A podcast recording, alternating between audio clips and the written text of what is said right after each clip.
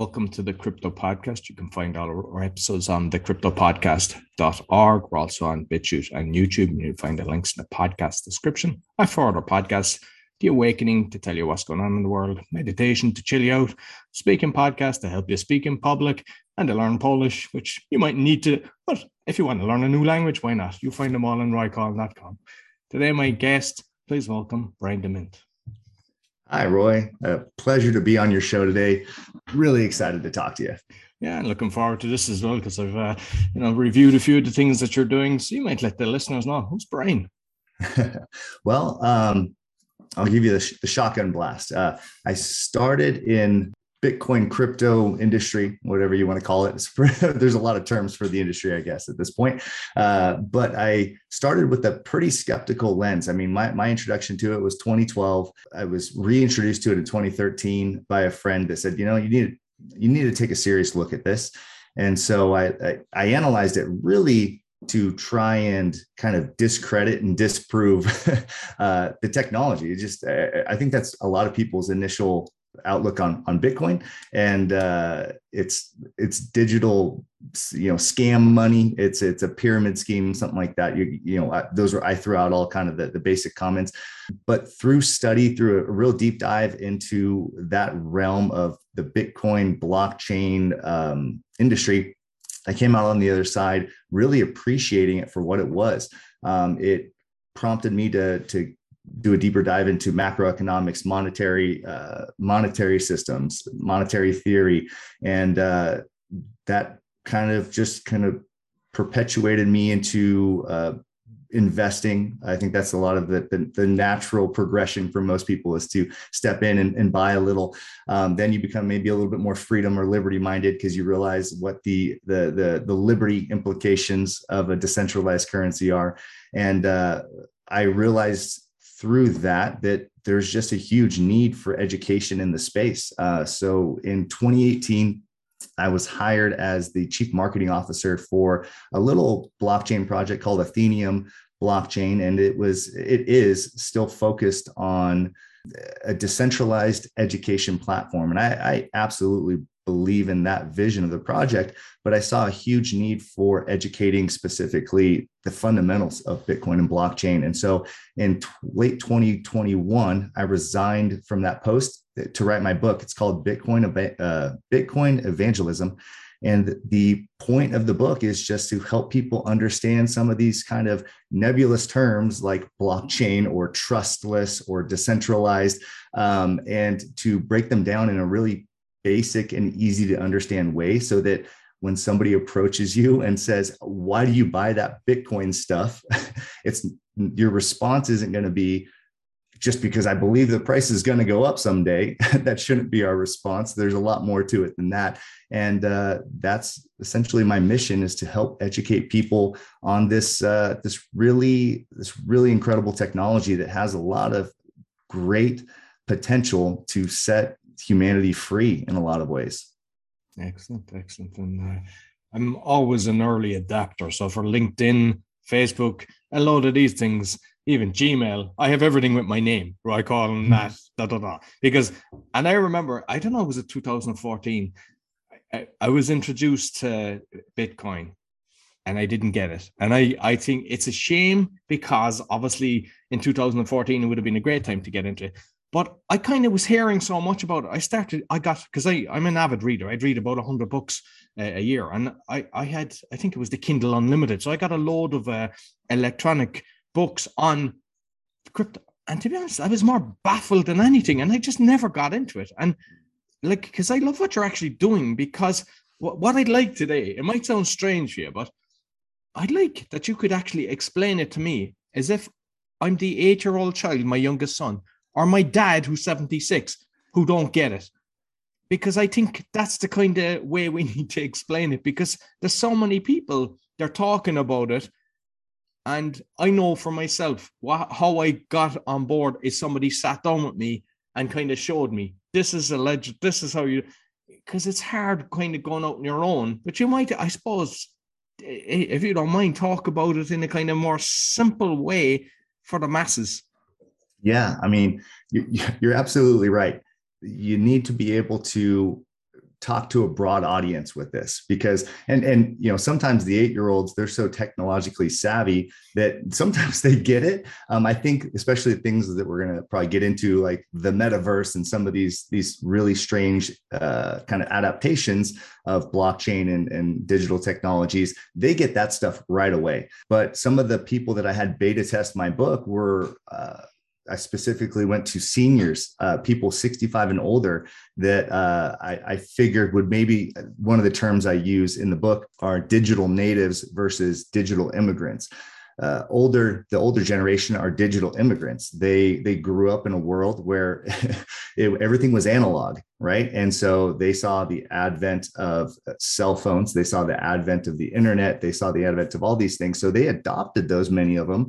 But people that were born after 2000 they're digital natives. They grew up in this. And so eh, being able to explain the same thing to two different people it sometimes takes a different explanation. And so uh, you have to kind of be ready to go one way or the other. Am i speaking to somebody that that was born into this stuff or am i speaking to somebody that's still trying to figure out how to log into their netflix account? Um, and so what I would say uh, for things, the, the first the first thing I would talk to them about is because most people have heard that the term blockchain. Uh, blockchain's the kind of the sexiest term out right now. Businesses are trying to somehow find a way to integrate a blockchain, and a lot of times that doesn't even make sense what they're trying to say. But I would tell somebody if you want to understand what a blockchain is, you don't need to understand all the technical jargon that goes with it. You don't need to understand computer programming. What makes a blockchain so revolutionary is that for the first time ever, two people could interact digitally with no middleman. All a blockchain is, it's a computer algorithm. It's a you could say it's a very complicated one, but in its simplest form, it's a computer algorithm that allows you on the other side of the world to interact with me with no middleman.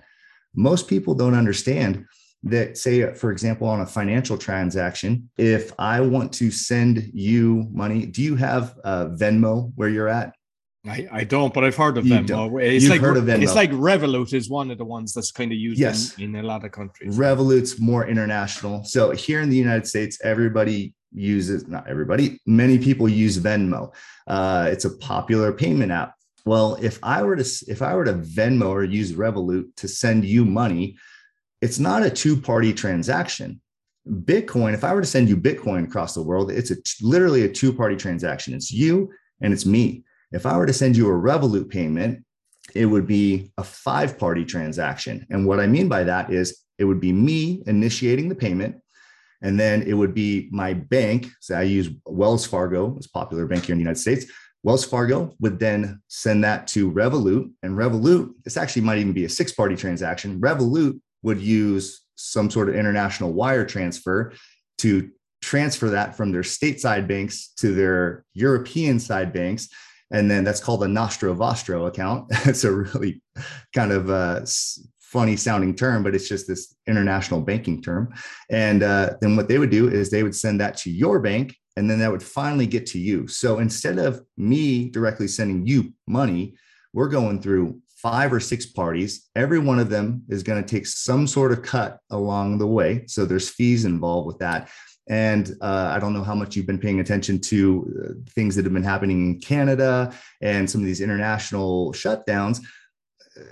Banks and or governments can get involved in that transaction and shut it down at any time. So I'll go back to my my original statement is what a blockchain does is it pairs two people through a, digital platform, but there's no middleman. So it's literally kind of this mindless algorithm that's just there to process transactions. When person A wants to send money to person B, it doesn't know who you are. It doesn't know why you're doing it. It has no bias. It has no discrimination. It's just, it knows that its job is to send money from point A to point B. And that's it. So that's what a blockchain is. And that's in a nutshell, that's how we like to break down a lot of these terms kind of within within cryptocurrency but i think the most fundamental and foundational is to understand the blockchain first. And like where it could be an advantage as well is the value if you're sending a larger amount because i, I like i've dealt with a lot of different uh, currency exchange. I even had a company doing currency exchange at one stage and i i, I really like the the revolut model because it's uh, yeah, you're right because I have to transfer it from my bank into my Revolut account but it's instant. So if I send it to you, it's actually instant, which most of them aren't. I mean, I, I've had times when I was doing currency exchange for properties years ago, it could go two weeks. It goes into the ether for two weeks. Like it leaves yeah. my bank account in Ireland and doesn't arrive for two weeks into Poland. And it's like, and with the Revolut. But what I found is when you're sending larger amounts, you have to go through a lot of red tape and a lot of regulation, which can, you know, there was one stage there was like three weeks that they held up the thing. We had made a sale, big sale, and it took a lot of time to actually get it cleared, which was yeah. annoying. But for short, small amounts, me to you, I send it now, you get it in five minutes, which is great. But with the crypto, you don't have that problem. Correct. And the in terms of sending large amounts, there was a something I cite in the book is kind of a, a, little bit of analysis on this. In I think it was December of 2021, there was a 1 billion, and this is kind of an interesting thing about the Bitcoin blockchain is you can kind of go and see these transactions happening. You don't know really who's sending it to who, but you can see these massive transactions happening. There was a $1 billion transaction. It might have been somebody just transferring money from one of their wallets to one of their other wallets, or it was probably in all reality an exchange doing something with their funds. But it was a $1 billion transfer in US dollars uh, it, in the form of Bitcoin. And the transaction cost was a dollar seventy-five. Now, I have a, a, a chain of businesses. Our merchant services fee is about 3%. So if somebody were to come in and swipe their card for a $100 transaction, the, the fee would be $3 plus 30 cents. So it actually be $3.30. So the, the fee on a hundred dollar transaction for me and my business is about twice as big as a $1 billion transaction on the Bitcoin blockchain. Um, so for sending large amounts, uh, it's, it's, it's actually pretty, it's pretty amazing what you can do with value transfer internationally and around the world and, and very quickly. Yeah. Yeah, so I'm fresh out of one billion, but I also know on the opposite end of this opposite end of the scale, when you're sending like small amounts like ten dollars or five dollars, it can be a kind of high percentage. It can be fairly it's not it's justified going right. through that system. Yeah, you're you're right. And uh, are you familiar with? Have you heard of the Bitcoin Lightning Network? Excuse me, Lightning Network. Have you heard of that? I've just heard of it, but I don't know nothing about it.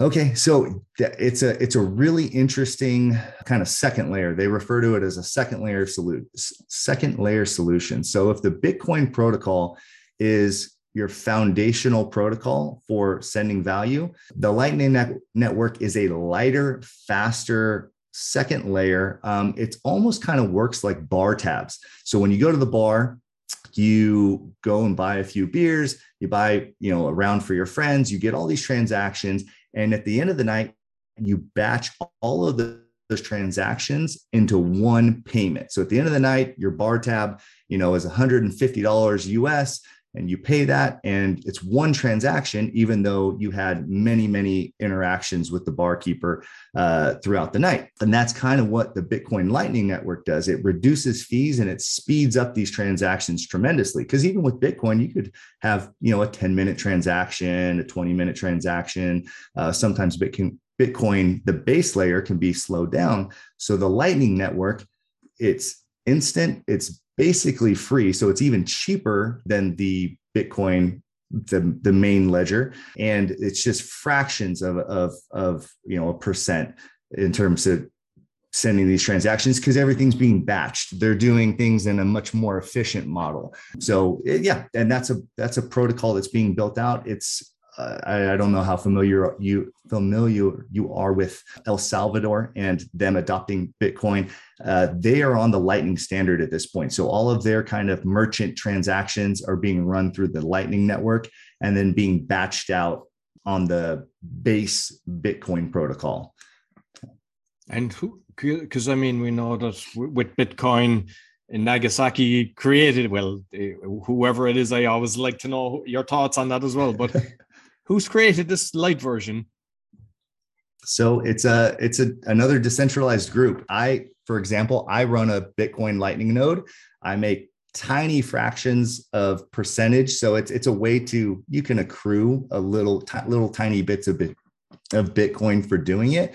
It's not really a huge moneymaker. It's really for people that want the network to be built and to thrive. So out of my house, I, and it's not like Bitcoin mining. You might have heard if you want to mine Bitcoin, you need these big, huge, expensive machines, and they're they put off all this heat and they're energy intensive with the Bitcoin Lightning Network, you just buy this little thing called a Raspberry Pi. I don't know. I don't know how familiar you are with these can, little can tiny. You? Can you? Yeah, you know what? you, you, might be able to. It's pretty small, um, but it's it's this tiny computer, and I have it just up in my upstairs loft and it processes transactions for people all over the world. And uh, I don't do it to make money. I do it to uh, aid the network. And so it, there's there's a team of developers, hundreds of developers. It's called the Lightning Labs team. But even Jack Dorsey, he has uh, his new company, or not his new company, but but Block, what was formerly Square, was a payments company in the in the United States he has a whole team devoted to building out the, the Bitcoin Lightning Network. It's one of those things where there's groups all over the place. And it's kind of what's cool about this is that a lot of them don't even know who each other are. They're just building a common purpose. And uh, it's because it's decentralized, it can work that way. So, yeah, it's, it's pretty fascinating. And it's really, I think, the solution for sending those small payments. I think it's going to be the difference between being able to buy a cup of coffee or a cup of tea with Bitcoin versus, you know, only being able to send $1 billion transactions, which I don't think many of us can do. no, yeah, no, definitely. And like with the, with the electricity usage, because I remember, I don't know, it was in 2017, they were saying there was enough electricity usage to run all the power in Ireland. And I think it's massive now, a lot bigger. I mean, mm. is that a bad thing? So there, there's a few different arguments in that regard is that the Bitcoin, the power being used for the Bitcoin network, some people say, well, hey, it's it's a worthy cause because we're securing the world's finances, um, and it's it's a security measure and it's a worthwhile cause.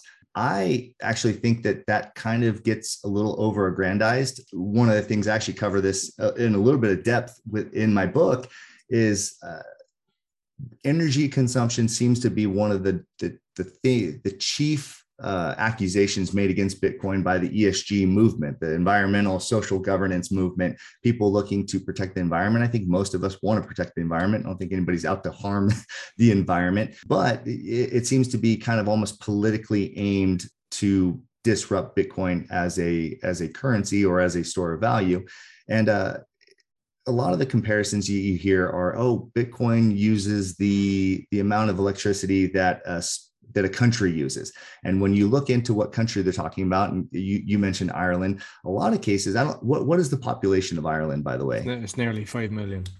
Yeah, so they, they're usually referring to countries uh, the size of Ireland or El Salvador, in the five to six million population range. And uh, while that's a, a lot of people, in, in the terms of the United States, it's about what we use on our Christmas lights just in the month of December in the United States. So it's relatively small compared to the amount of electrical output that we use for things that are kind of these, you know, fun things that we don't that don't really provide any tremendous value to humanity. So i think that well i love christmas. I'm a, I'm a big christmas guy. I have christmas lights myself Christmas lights are maybe a worthy cause for most people. I love Christmas lights. I put Christmas lights on my house, but I think the uh, the the principle of providing a a free, decentralized, immutable ledger for the whole world to store value on, I think is a much loftier idea than Americans uh, using Christmas lights for one month of the year. So yes, uh, it's all relative.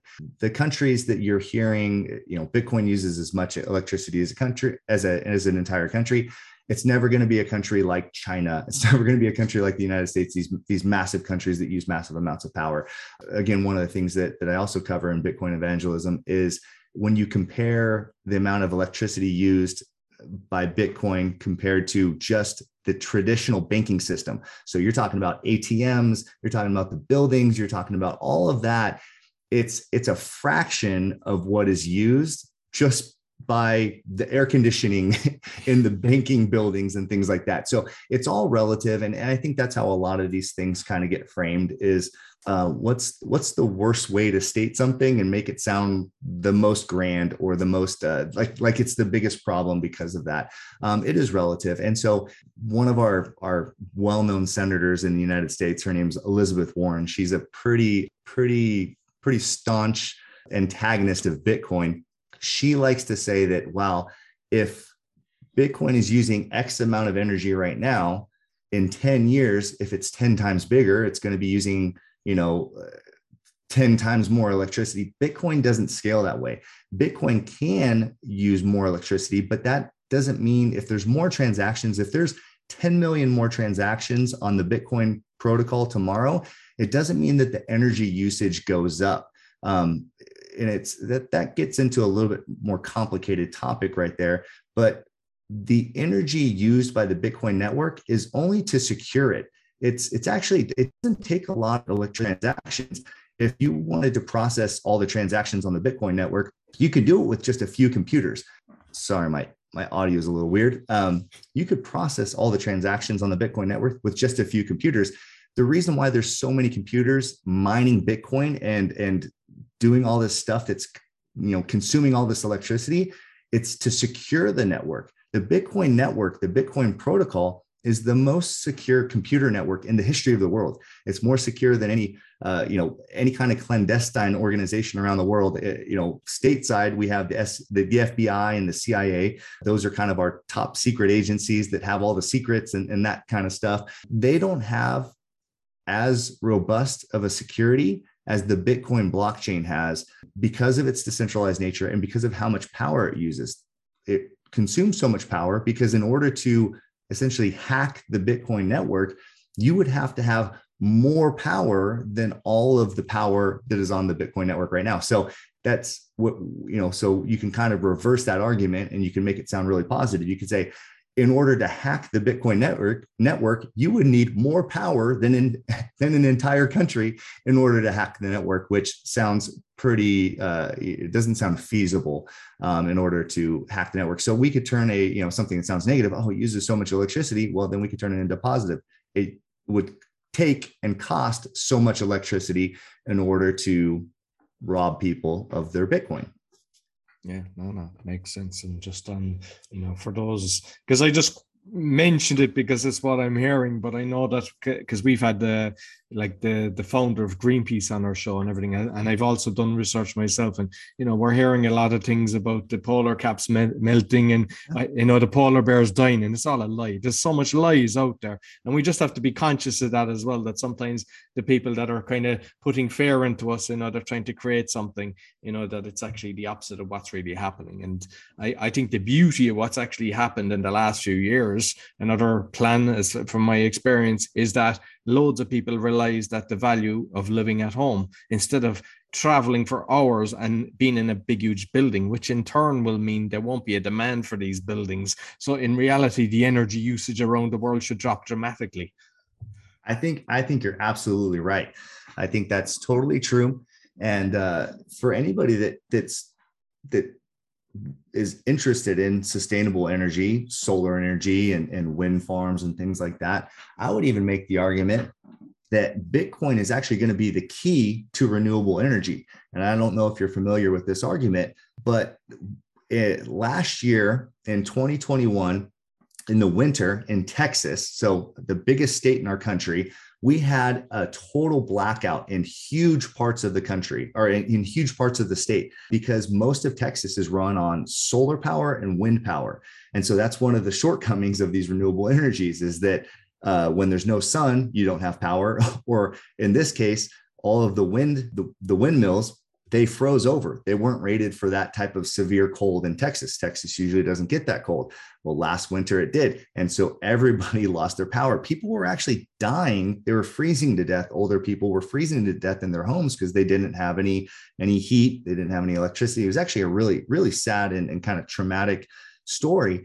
But what we're seeing this year is Texas is adopting Bitcoin on a massive scale in order to build out their grids. And so what I mean by that, to build out their solar and actually specifically their wind power grids, one of the reasons why you would, when you're building, say, a, uh, a solar farm to power your city, it's it's usually not very economically feasible because again there's the sun only shines so much there's really inconsistencies in the weather and you don't get to store a lot of the energy or basically much of the energy at all that you create if you have abundance. And so what do you do with abundant energy is you you waste it.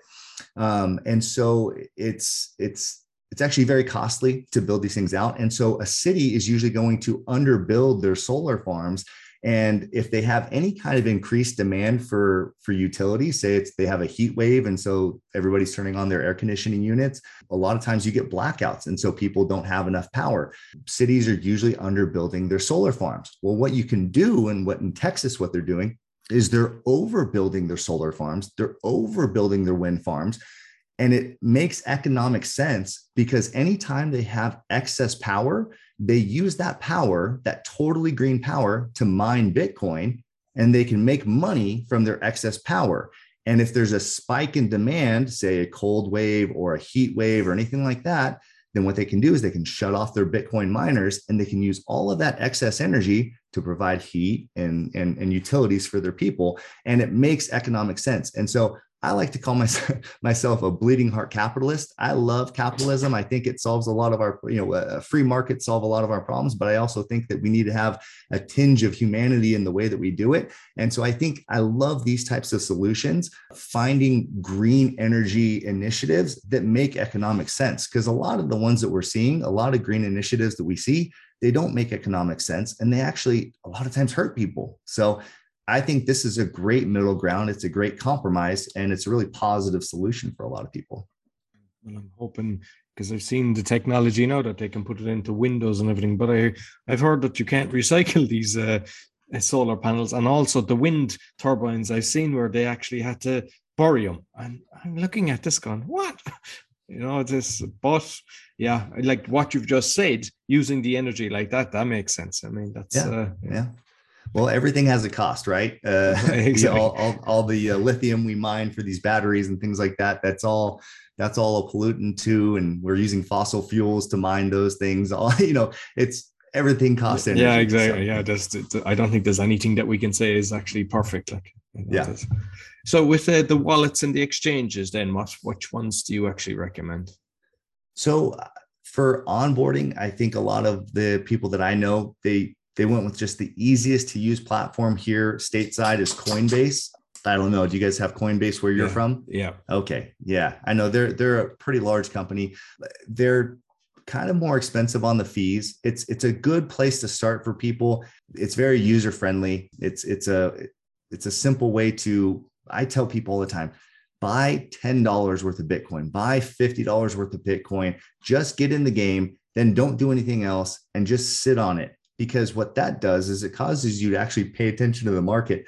All of a sudden now you're you're paying attention to the price which uh, to me is one of the, the least exciting things about it. it it is fun to you know, obviously we want the price to go up but i think the technology behind it is the more exciting part and i think that the longer people hold on to that uh, they start to pay attention to the fundamentals and they start to, to learn. They start to ask questions. They start to study economics and they start to to kind of discover what type of monetary systems we have and they realize that every monetary system around the world is a is based on a fiat currency which is backed by nothing and and our banking systems are fractional reserve banking and i don't know if are you familiar with the term fractional reserve banking?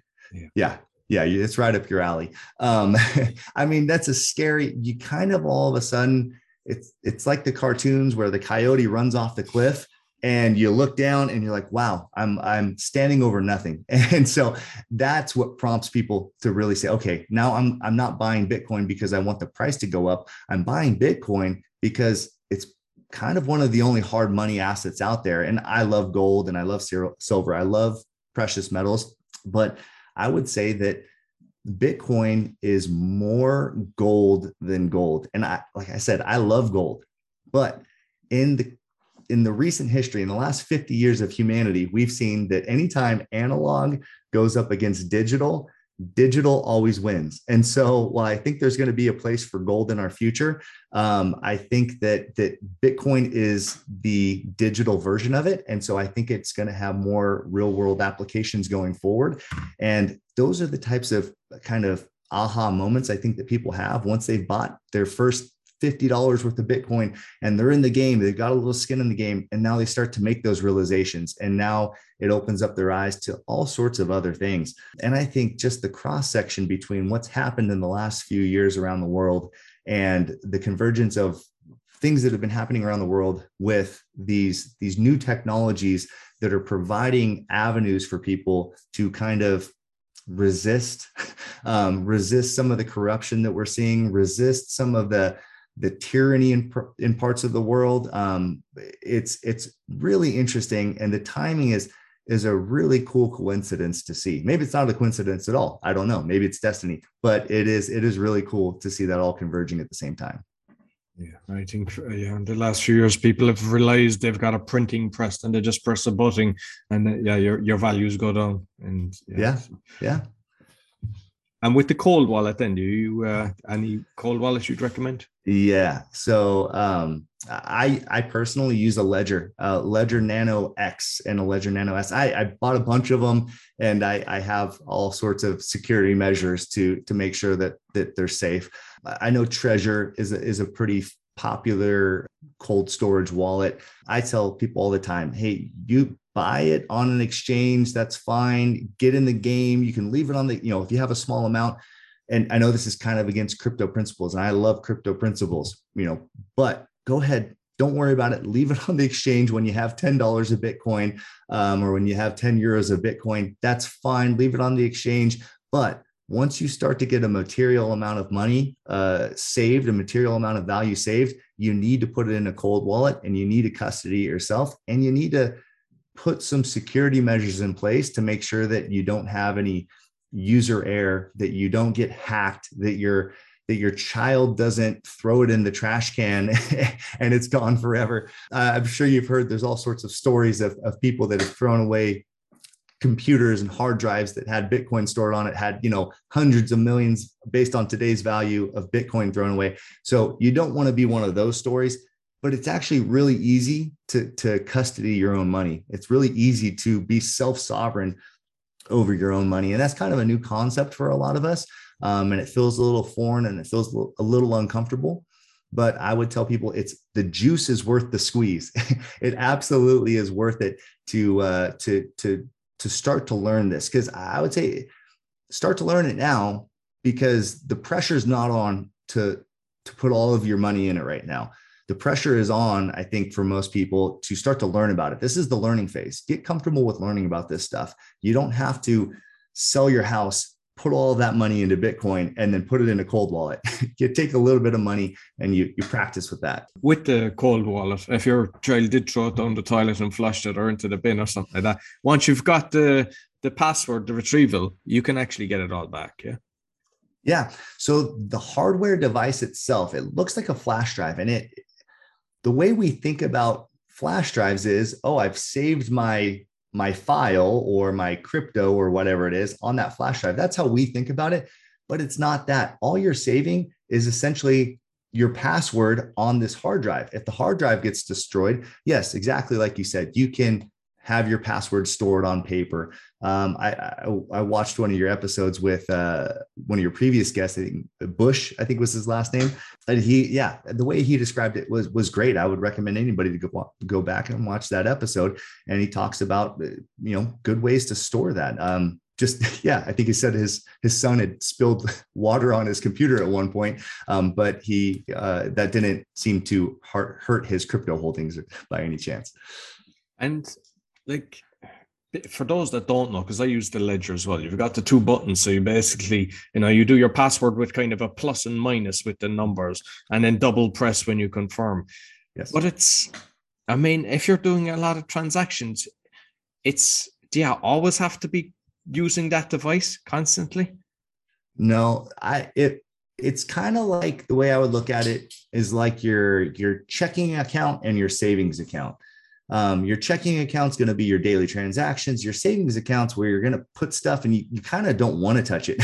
I know I have a, a, few employees of mine that they, they treat their savings account like it's their checking account. And I said, you know, we were talking about finances and they, they make it, they made it too easy to, to access that money. Sometimes you want that money to be a little bit hard to access.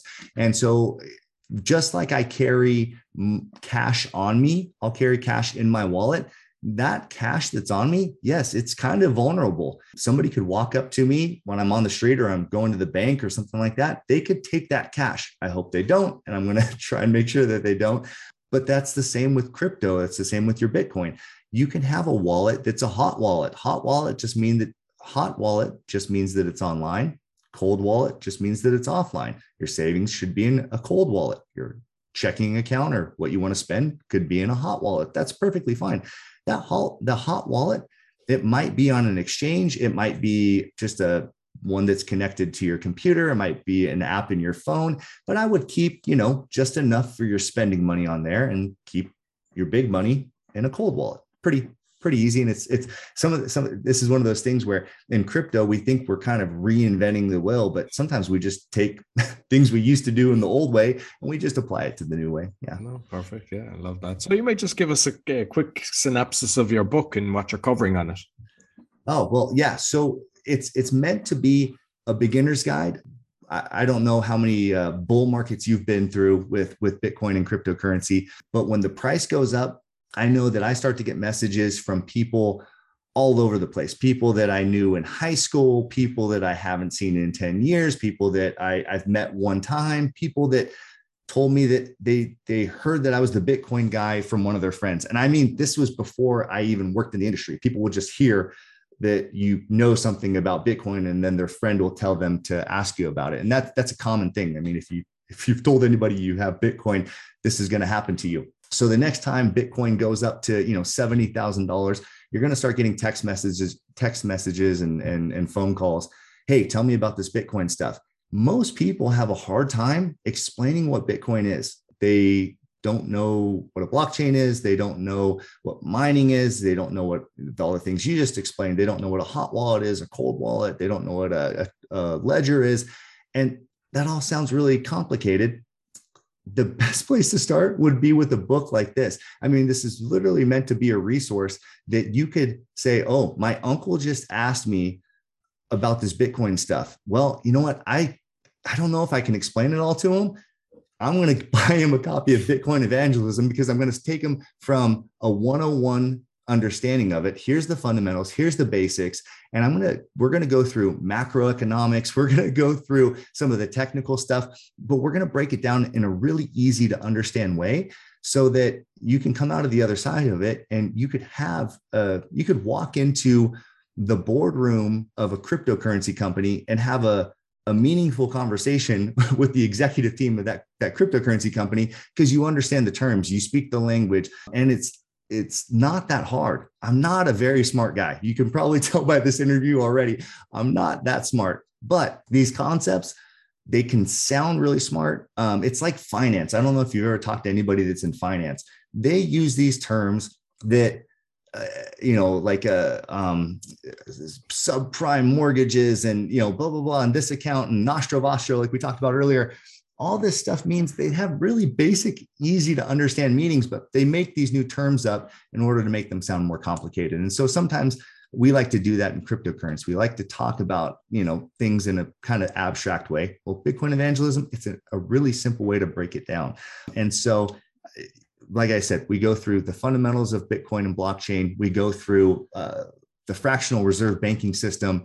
We go through fiat currencies, what that means. I have a chapter in there um, that addresses some of the cultural divides. I knew, I know in the in the United States we have some pretty significant cultural divides between our conservative people and our our more liberal people. And from what I understand, that's a pretty common theme kind of around the world. There seems to be a lot of cultural divides, and I would say that a lot of these cultural divides are being driven by monetary policy, by unfair monetary systems. I think that's the core of it. I mean, it's not that shocking to think that you know people say that money is the root of all evil uh, i think you your your awakening podcast you seem to uh, explore a lot of the corruption and, and things that happen uh, in a lot of different industries.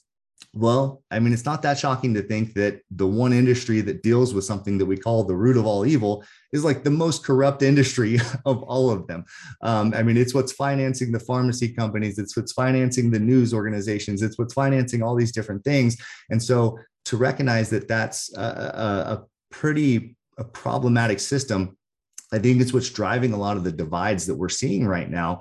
And so I have a, a chapter in the book that's called uh, Why Both the Capitalists and the Communists Will Be Satisfied with Bitcoin. Um, and uh, it's because I think that this speaks to people on both sides of the political ideology or the, the fiscal ideology. Because um, I think at the end of the day, most people, they want financial inclusion. Most people want equality. Most people want a level playing field. Um, but for some reason, we're kind of battling against one another uh, on a bunch of these other petty issues, and some of them are big issues. I don't mean to to belittle some of the issues, but we we we tend to uh, to to to shoot arrows at the other side. But I think there's a lot with Bitcoin and cryptocurrency, decentralized finance, and some of these these things within crypto that can bring us together. And so I'm really excited about that. Yeah, beautiful. Yeah, I, lo- I love I love that. So uh, you might and and just on that actually, I wish I had written written uh, read your book before I was read. Obviously, in the time when I was reading stuff, because to be honest with you, there's a lot of crap out there. And I've just re- recently uh, read uh, an NFT book, and because I could see, I I missed the Ethereum boat, I missed the, the the Bitcoin boat because they were both handed to me at a very early stage. And I said, next time I'm not going to do that. So I, I'm creating NFTs because I've got access to you know the right people. And I, I want to totally understand. And I've read a book that's just brilliant. And just by listening to you, the way that you're explaining something, that's the way you're able to digest it, understand the reasoning behind it, instead of just using terminology that just flies over your head. So I, I just know, and I've listened to other interviews that you've done as well. I just know by the, the way that you do it that the book will be good. So I'll encourage people that if you're if you're on a beginner's journey, definitely to check it out. So you might let people know where they can uh, find the book and where they can get in contact with you. Yeah, thank you for the opportunity to share that. I, I really appreciate it. So the book is out next month. It's going to be out in May. And if anybody goes to freshlymintedbooks.com, you register, you just put your email address in there. You just type it in one time. That registers you for the first edition. Now, the first edition, this is kind of exciting. This is one of the cool things that we can do with Bitcoin. I've actually encrypted, I've embedded a Bitcoin wallet. It currently has $1,000 worth of Bitcoin in the wallet. The first edition of the book it has a 24 word seed phrase hidden somewhere in the book. And whoever discovers that 24 word seed phrase first, they go, they can uh, they can download a Bitcoin wallet. They can put that 24 seed, uh, 24 word seed phrase in, and they win the the thousand dollars worth of Bitcoin. Um, so again, if you want to do that, if you want to buy the first edition of the book, it's called, or the website is freshly minted books com and you just put your email in that'll register you for the first edition and then we'll let you know uh, once the book is for sale and we can get it to you and you can uh, yeah you can maybe you don't even have to buy your first bitcoin. Maybe you can just get a thousand dollars worth of bitcoin uh, just by by finding it in the book. So yeah. Very creative marketing idea. I, I love it and i hope it uh, leads to loads of sales for you. So thoroughly yeah. enjoyed our conversation yeah. Thank you, Roy. I really appreciate it. I hope we can chat again sometime. No, definitely. That's all for the Crypto Podcast. You can find all our episodes on thecryptopodcast.org. As mentioned, we're on BitChute and YouTube. Be sure to subscribe, give us a thumbs up, five star review. Really helps. Until next week, take care.